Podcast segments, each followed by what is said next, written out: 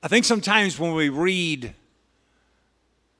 the early chapters of the book of Acts, in our minds we put a huge distance between what happened at Pentecost and what happened in the story that we're about to discuss. We put a huge distance of time between the life of Jesus and those events. But understand, there were not years between Christ's life, death, burial, resurrection, and ascension and the day of Pentecost.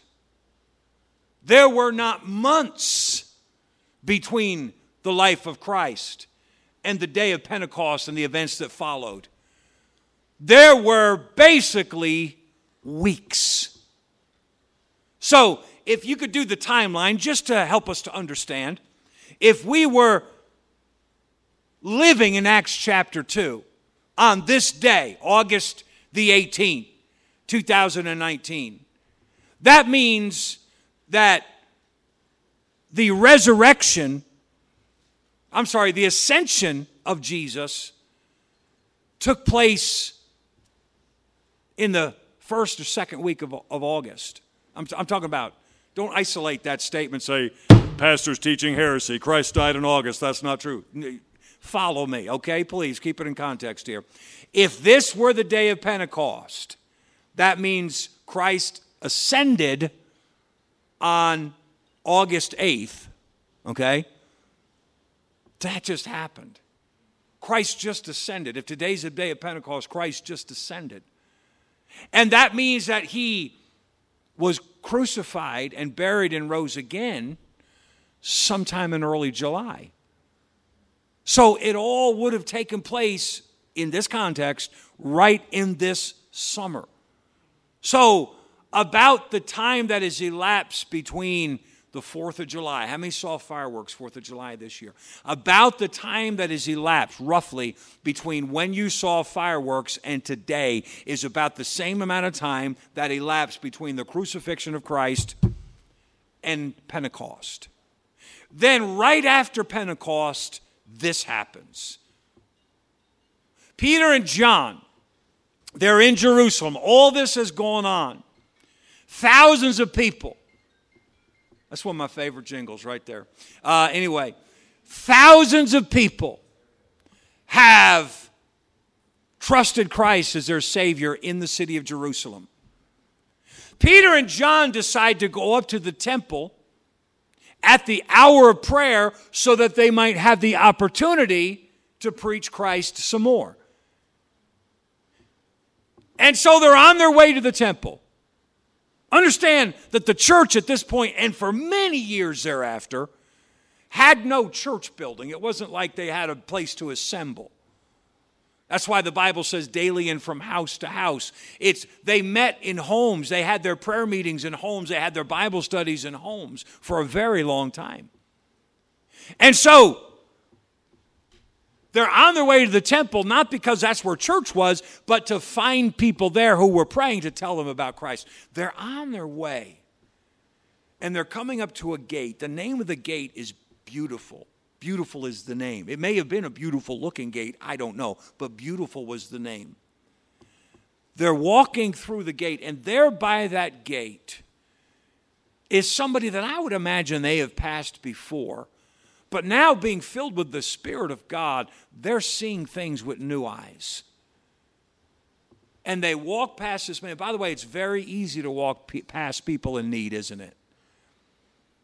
It's very easy to walk past somebody right this very morning in church who has a broken heart and totally walk past them and not even inquire. It's very easy for us all to do. They're walking past, they're walking through the gate, and there's this man that they no doubt have encountered before. And I don't know what, is say, what he is saying, but he says he, he's asking alms. And my mind goes back to the Robin Hood movie where the guy's, you know, alms for the poor. So that's what he had to be saying because that's what they said on Robin Hood, right? Alms for the poor.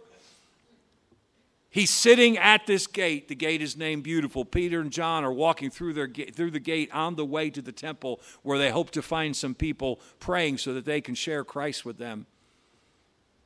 And a lame man says, Alms for the poor.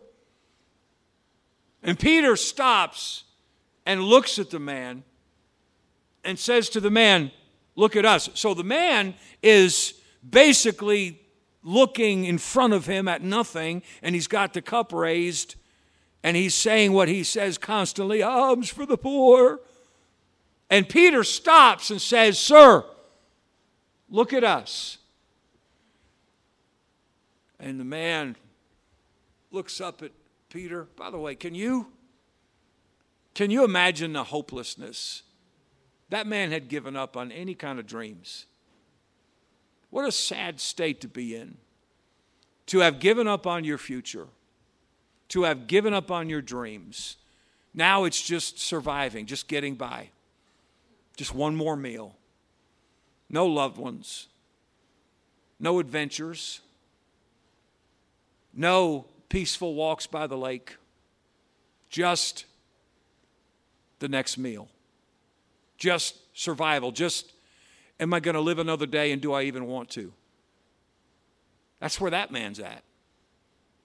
Alms for the poor. And Peter and John walk by and say, Sir, look at us. And the man looks up, and the Bible says he expected, oh man, I'm, most people just throw their money in. This guy wants me to look at him. I'm gonna, this is, I'm gonna score right now. And Peter said what that man just absolutely didn't want to hear. Silver and gold have I none. Well, that's that's all you have that I could possibly want. And Peter starts off by telling him, I don't have any. Silver and gold have I none, but here's the magical phrase But such as I have, give I thee. I can't give you what you're asking for, but I will give you what I do have. Now, again, my, my cynical mind is racing. Maybe yours is too. And you're going, oh, great. I don't got any money in my pocket, but you can have this old button that's floating around the bottom of my. I got this old key that I never, never doesn't fit anything anymore. You can have that. He's about to give me some little trinket that I don't need. I need money, pal.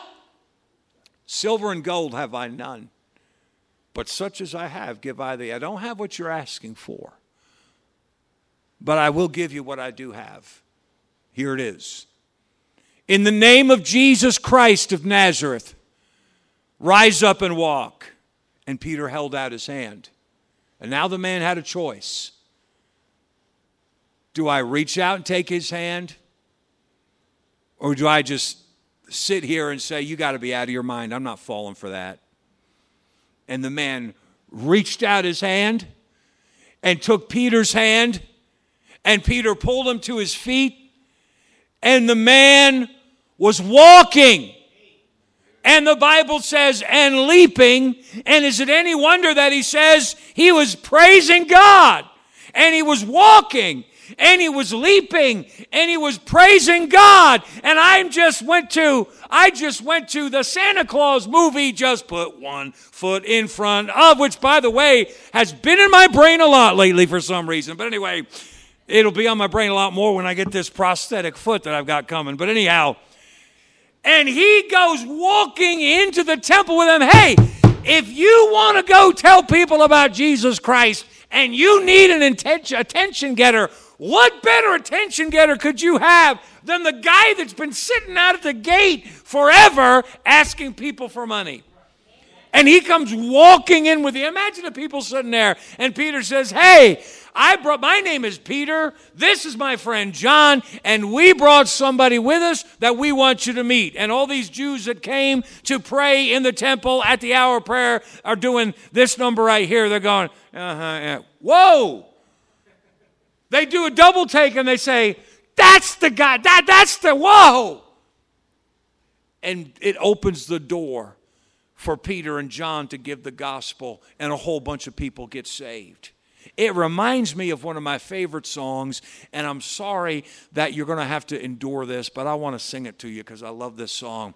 The beggar lame by the gate was sitting all his life he'd been regretting cause he'd never stood or walked on down the street.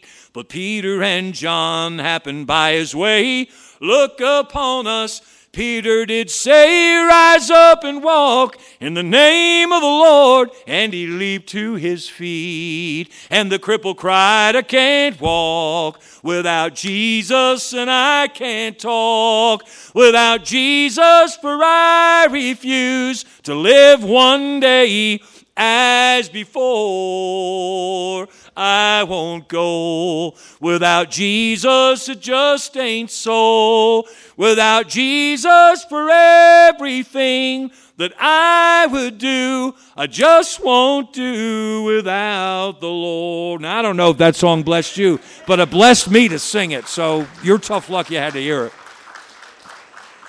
All right, believe it or not, I'm about to wind this down. I need you to listen carefully.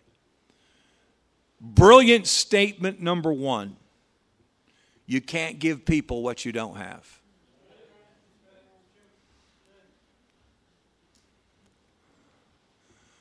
But I want you to put these next three statements together in your brain. People don't usually ask for what they need the most because they don't know what they need the most. People don't know to ask for what they don't know they need. But here's what you and I know Jesus is the great need of every human being.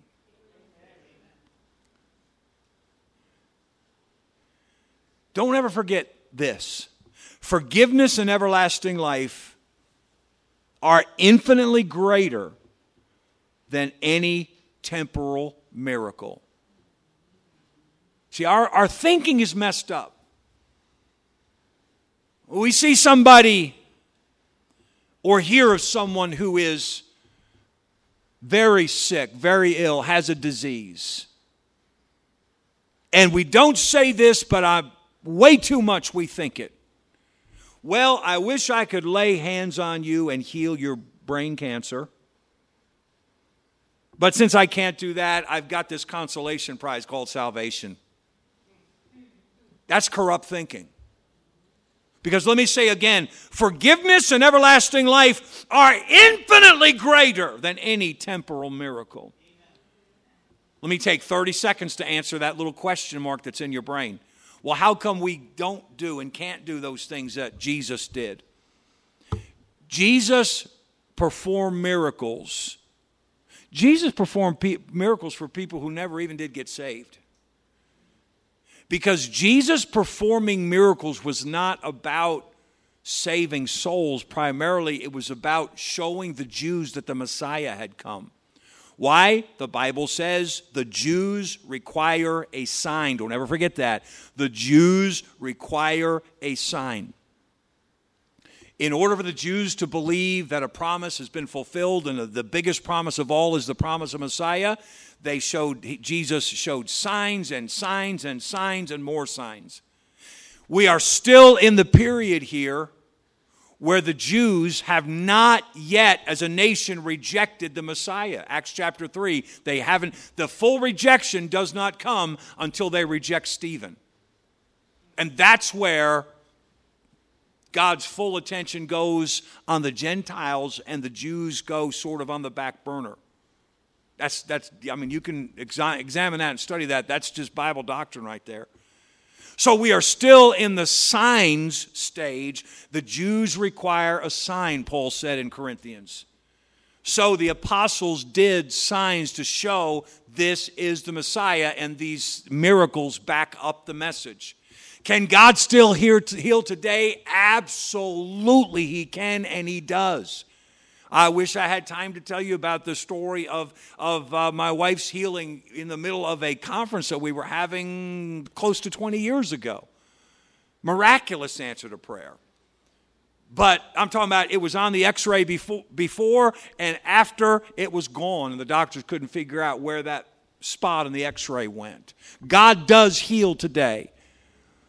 But the process of, or the, the occurrence of miracles and miracle workers, God having men who could work miracles, the mode changed when God's focus turned from the Jews to the Gentiles. All right? You can take that or leave it, but I'm telling you, that's just that's Bible doctrine. To answer that little question mark that popped up saying, How come you don't go around? How come you don't heal yourself? How come you don't, you know, you don't go around uh, uh, raising the dead and opening blind eyes? Because it was a different set of, of, uh, of works of God for a different time, okay? So put that to bed for now. You can chew on that later. The fact is, we have something greater. Remember what Jesus told the apostles? Greater works than I do shall ye do. Why? Because salvation is bigger than healing. People getting forgiveness of sins and everlasting life is, listen, a healing lasts at most a hundred years. Salvation is forever.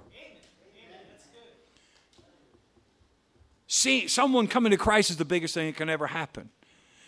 If I could go out, you know, if I could be uh, Oprah and I go around passing out cars, you know, everybody, imagine if I, some Sunday, everybody in church today gets a brand new Kia Sorento, whatever. I say, oh man, am I glad, just look inside your hymn book, there's a key in there, and uh, a key to the Kia. Um, that would not begin to compare to everyone in Lucas just checked his hymn book. Anyway, that would not be that would not begin to compare to everybody who walks through these doors putting their faith in Jesus Christ. And the great thing is, you know, you'd have to register that car, salvation. You know, you just receive it. You receive Jesus Christ and it's yours if I could go around, you know, if we, wouldn't it be great? Oh, see somebody in need and just start passing out money. That would not even begin to compare to the fact that we get to pass out the message of the gospel of Jesus Christ. So it comes to this I can't give everybody what they ask for, but I can give everybody what they truly need. Because what they truly need is Jesus Christ. Let me share with you, and of course, we're going out. We're going to see people in a little while. Some that we've seen before, some that we have never seen, because at every single Sunday dinner, we've had first time visitors, but we've also have had a, a few people that have been at every one of these 34 dinners. Things I can give to everybody. Number one, I can give everybody my attention. How many people did that man at that gate have just walk on by and not even acknowledge him? In fact, they looked the other way to pretend they didn't see him. What did Peter say? Look on us. Can I urge you today, if, if you're a greeter, whatever, whatever your job is today, look folks in the eye and say, I'm glad you're here. Thank you for coming. We're honored to serve you today. Things I can give to everybody. My attention, number two, I can give everybody God's love. Our slogan or, or, or uh, what's that word? Not, by, not the, what, huh? Creed, whatever, for this dinner has been Behold the love of God. It's printed on every one of those grocery bags we pass out. Behold the love of God. It's based on 1 John chapter 3. Behold the love of God our, our goal is to show people God's love. We can show God's love to everybody today. And the third thing I can give to everybody is the message of eternal life in Jesus Christ. Now, I, I had intended to say this during the announcements. I'm going to say it now. I want to remind you, if you're a worker at the dinner, when when I begin to present the gospel in English or when Brother Emil begins to present the gospel in Spanish, please, please be absolutely quiet. Now, if someone has a need, meet that need, but do it in hushed tone. And don't, uh, hey, can I get that for you? And I'm up there giving them John 3.16. Can I get that play for you? Do you want seconds? Uh, go to it. You say, Pastor, that was obnoxious. You wouldn't believe how obnoxious it is when I'm trying to give the gospel and and somebody's clanking stuff. And it's not. It, look, what what a guest does that's their business. What we do, we can control what we do. Anyway, so that was just a little little uh, business that we had to throw in there. the message of eternal life in Jesus Christ. Somebody today, I'm closing with this, somebody today is going to walk into our dinner for the very first time, and when they walk out, we'll never see them again. It happens every every single dinner. There are people that are there for the first time and we never see them again. Why? Because they may not even live here next time. While they're here, may be the only chance or may be the best chance that they ever have of hearing a clear presentation of the gospel of Jesus Christ and of them, God moving in their heart and them being moved to the Holy Spirit to say, I want Christ. I can't give everybody what they ask for, but I can give everybody what they truly need. They need my attention. They need God's love, but more than anything else, they need the message of eternal life in Jesus Christ.